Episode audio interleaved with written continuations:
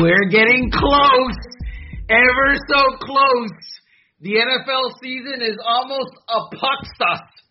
Adam Beasley, star of the show, how do you feel about the NFL season being almost upon us? We are taping this. What is today? Tuesday?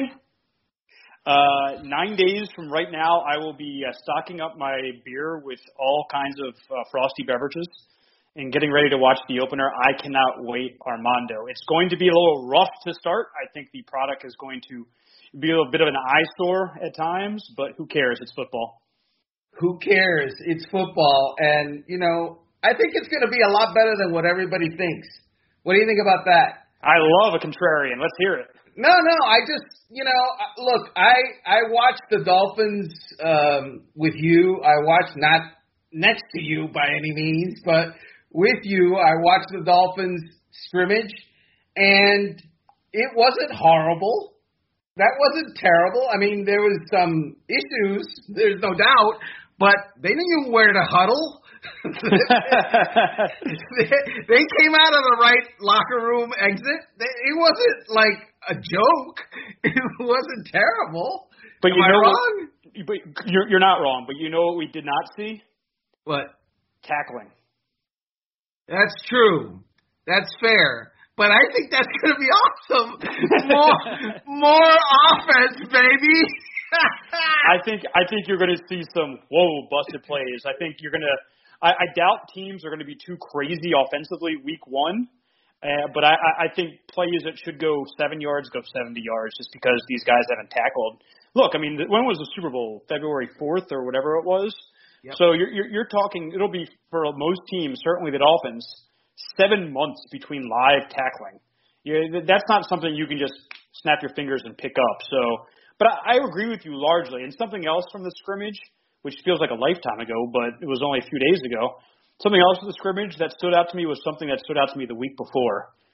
When that team is without Ryan Fitzpatrick, it's a different team. And as crazy as it sounds, they need Ryan Fitzpatrick more now than they need Tua Tagovailoa. Certainly Tua is the future, but if they want to win games in 2020, it's got to be with Ryan Fitzpatrick. Here's the thing. Ryan Fitzpatrick brings something to the Miami Dolphins that neither Tua nor Josh Rosen bring to the Miami Dolphins, and that is juice. When he steps on the field, the players get excited. They think something's about to happen. They believe that there's a possibility that it's going to be something good. When the other two guys are in the huddle offensively, you don't feel the same energy. You don't see the same kind of swerve. You know, it's not there. There's not this juice that Fitzpatrick brings. Do you think? And we're probably on the second or third page of the Tua Tagovailoa NFL book. Do you think that's something that will grow with time with him, or that's just not in his personality? I think that as any player gains confidence, and to do that, obviously, you have to gain success. You have to be successful and see yourself getting better and doing better to have confidence. As if that grows, if that kind of resume grows, then that player can have juice. He really is. Some guys, look, last year, Kalen Ballage, for example, he talked a big game, but he was playing terrible.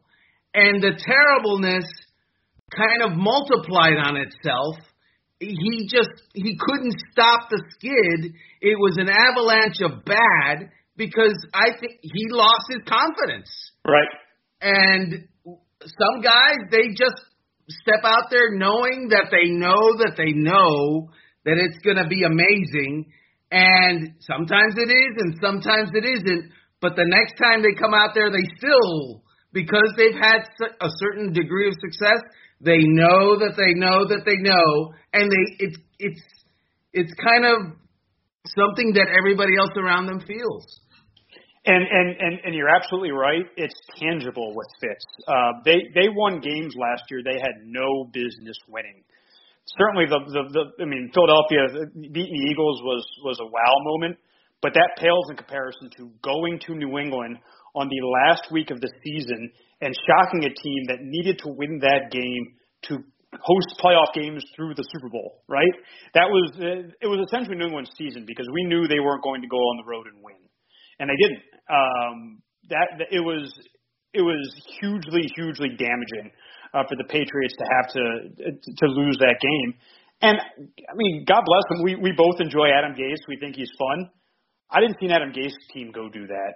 I certainly didn't see a Joe Philbin team go do that. And I think that was the first time the Dolphins had won in Foxborough since the Wildcat game. Okay? And 95% of that was Fitz. I mean, it was. If Fitz wasn't the quarterback that day, if Josh Rosen was the quarterback that day, they would have lost that game by 30 points. That's fair. By the way, I love Adam Gase. Mm-hmm. They did in the final 2 weeks of 2016 go to New York and to Buffalo, and games that they needed to win to get into the playoffs, they won them both. And I know that's not the defending Super Bowl champion. It's not New England, but those were big wins. You're right; those were big wins. Yeah, at the time. We had no idea that the Dolphins could do anything like that. By the way, let me double back here, star of the show. Mm-hmm. So you're thinking that it's going to be terrible, what the product that we see on the field? I think you're going to see some things you wouldn't otherwise see. At the start of the season. I think you're going to see guys that are running the wrong routes, missed tackles. You think that's just a Dolphins football game? No. Now, compare that. Is it going to be worse than what we saw at the start of the 2019 season? It better not be. What was it, 59-10? Yes. Yes. Forget the score, the way that they played. They forgot Baltimore could throw the football. Like they must have thought they were going to that game saying passes are not allowed when you play the Baltimore Ravens, because they played 11 guys in the line of scrimmage and Lamar just lit them up. Yeah, they got outcoached that day. But the point is it going to be worse? No. It's going to be better. I think they win. For as much as the Dolphins are going through, the Patriots are a dumpster fire, not personality-wise, because Belichick won't let that happen, but just who's on their offense? I know Cam Newton, whatever, but they're going to have to shrink the package for him, because he's had an off season to learn an offense that Tom Brady learned over the course of a decade and a half, right? So they're not, and they're going to be able to call more things, obviously, because of his athleticism, but it's not going to be the 200-page. Josh McDaniels' playbook, just because the guy hasn't been there very long. And look at the weapons they have. Gronk gone. Julian Edelman is 117 years old. Is it N'Keal Perry? Is that his name? Corey Dillon? N'Keal Harry. I was thinking of I matched up N'Keal Harry and Malcolm Perry, but maybe N'Keal Harry has a breakthrough this year, but. LeGarrette Blount? No, he's not there anymore. Logan Mankins? Mm-mm. Oh, that defense. Oh, my goodness.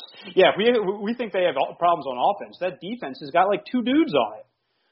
Not a joke. Hey, it's Kaylee Cuoco for Priceline. Ready to go to your happy place for a happy price? Well, why didn't you say so? Just download the Priceline app right now and save up to 60% on hotels. So whether it's Cousin Kevin's Kazoo Concert in Kansas City, go Kevin, or Becky's Bachelorette Bash in Bermuda, you never have to miss a trip ever again. So download the Priceline app today. Your savings are waiting. Go to your happy place for a happy price. Go to your happy price, Priceline. There might be more guys that started week one for the Dolphins last year on defense that I would take starting for week one for the Patriots this year, and that is not hyperbole. Wow. That's going to be interesting. So when we come back from this break, I am going to ask Adam Beasley a very special question, a very secret special question that he may be or may be not surprised about. We'll get to that right after this break. And the reason I didn't ask the question is I forgot it.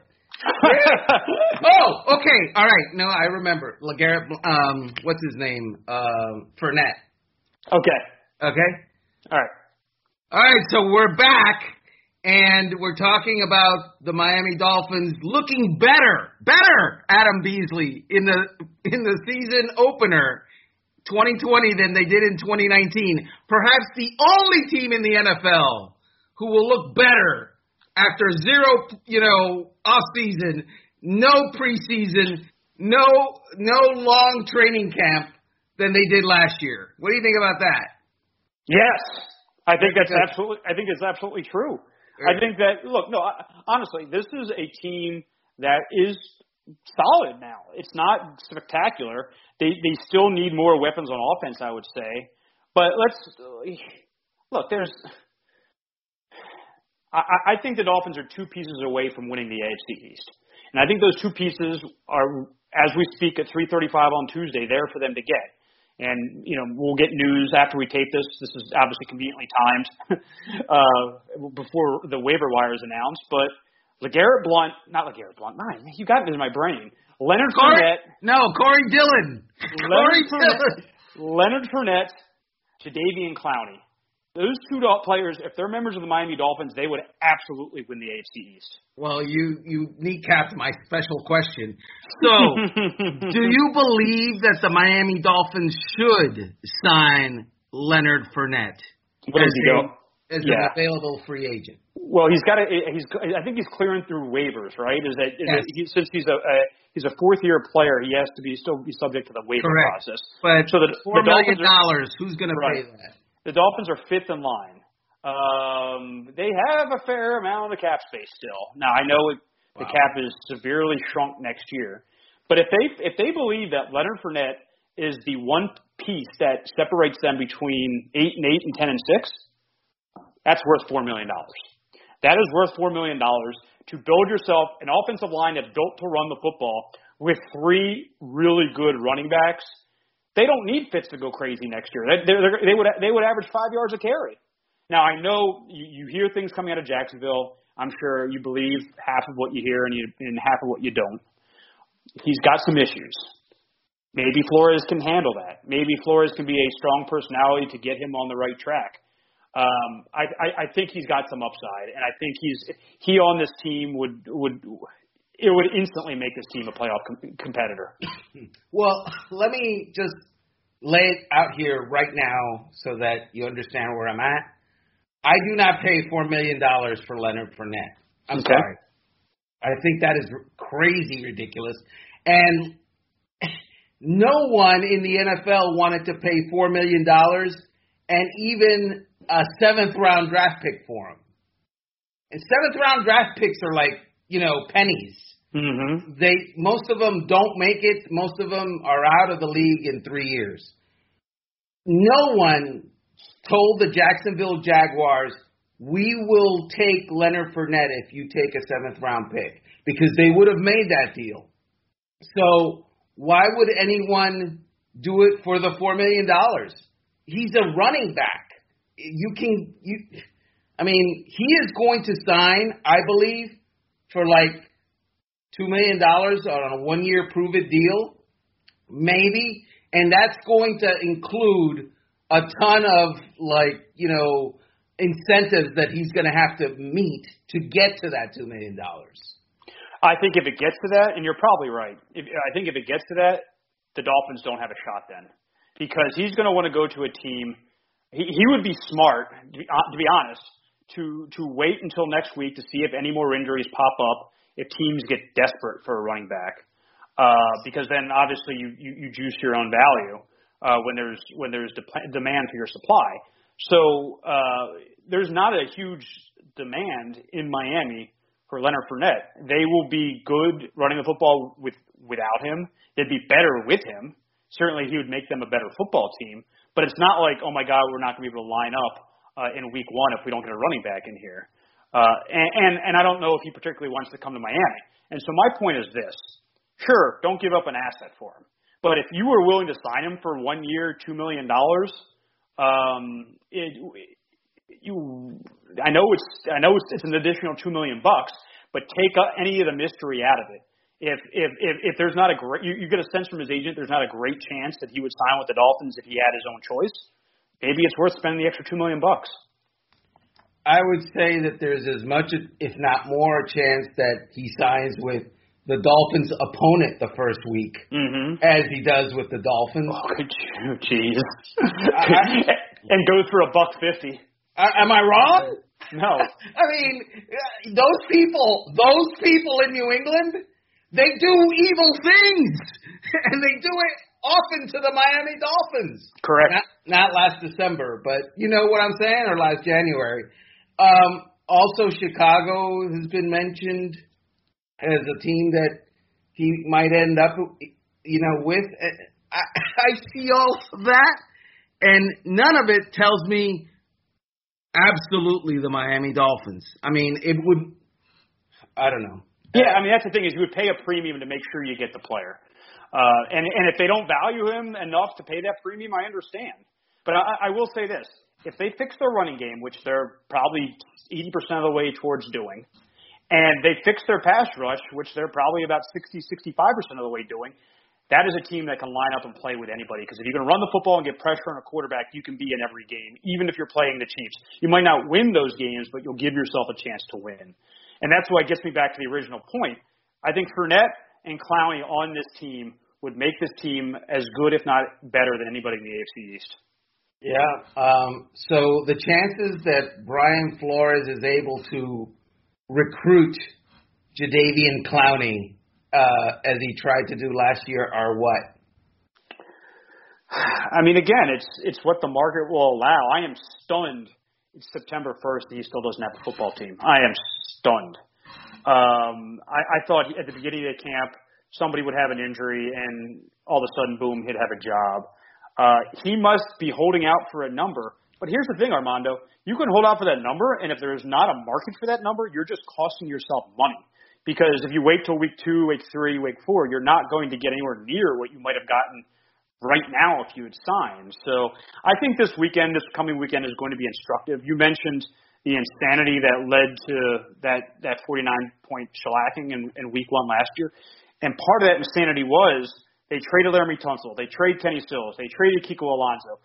They brought in, they cut, I mean, literally everybody that had a sack for them in the preseason, they cut. I mean, their roster was turned upside down 8-9 days before the season started, and they were caught unawares. Is it going to be to that extent this weekend? No, I don't think any team is in the position the Dolphins are in now. But there will be movement. There will be a bunch of players that are still cut. The Dolphins are going to cut guys they're going to hope come back on the practice squad. But if they're at a position of need and they're good enough for another team, they're going to get claimed on the 53. It's just going to be what it happens. So every year, more and more trades have become an important part of the NFL offseason. And you know this better than I do, but for decades, trades were like, the NFL, we trade draft picks maybe, but we don't trade players. That has changed. That has completely changed. With how teams construct their roster, and I think you're going to see a lot of that in the next, say, 72, 96 hours. The Dolphins tried to trade a guy within the division? They did trade a guy within the division, and he was broken. Well, imagine what the Miami Dolphins really think of Kalen Ballage, that they traded him to a team that they're going to play twice this year. That's like saying, he is so bad that we don't care that we're going to play against him twice this year. He is so bad that we don't fear him at all. And the Jets, I mean, people were just pulling their hair out that Joe Douglas would give up an asset or a potential asset if he made the team for a player that we saw with their own eyes was not good. But he did that on intelligence that somebody ahead of him in the waiver number was going to claim him. Like the rumor was the Cleveland Browns were going to claim Ballage, and that's why the Jets had to trade for him to make sure they got him on their team. All these things are insane to anybody who's actually seen him play, But, yeah, if there's a market for Kalen Ballage, there's going to be a trade market for a lot of people in the next 4 or 5 days. So before we wrap up, I've got to say something that is going to be controversial.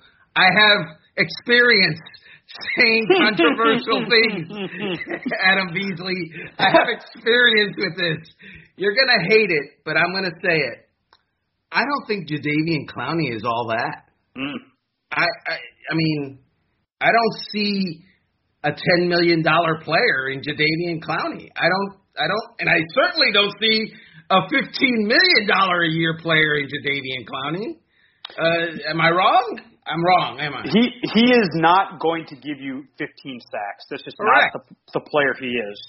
But he is really, really good in the run game. And that's something the Dolphins, we have seen for years, struggled to set the edge. He is very good at that. Now, if the Dolphins have confidence that the edge defenders they have now are enough, no, he's not worth $10 million. He would be, like, the rotation of the defensive line rotation of him, Agba, Shaq Lawson, Christian Wilkins, and Raquan Davis, those five guys, you rotate them in passing downs, and you're going to have a lot of sacks, and you're going to have you're going to have a much better run defense. You're going to have a good defense if those are your five. But again, you're right. What's the number? I'm sure that there have been phone calls between the Dolphins and Clowney's people and every team and the Clowney's people who want him on their team. But if he's not willing to take a reasonable contract, he's not going to get signed.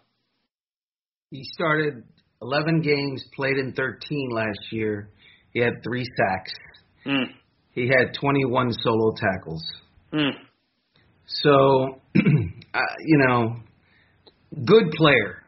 Let's set the line, the over-under line. What do you think the one-year blank million-dollar contract will be? I assume he's down to 10. I think it's less than that at this point. I mean, especially when he started down this road of thinking he was one of the highest paid defensive ends in football, there wasn't a pandemic. Like everyone thought the salary cap was going to keep going up every year. Say you give Clowney $10 million, that's $10 million you cannot use next year when you might need it. Correct. So I think it's probably like 7. I think that's probably the number for him now. Probably, but he's still a 10. And that's why he's not signed. Right. That's why he's on the couch, as Cameron Wake used to say. All right, folks, that's it for today. We appreciate you joining us on the Dolphins in Depth podcast. As always, star of the show Adam Beasley is here to tell you everything you need to know about the Miami Dolphins, and I am here to carry his clubs, as I always do. So thank you for joining us. Join us again next week. Next week, we'll be previewing an NFL regular season football game. I can't wait. Can't wait!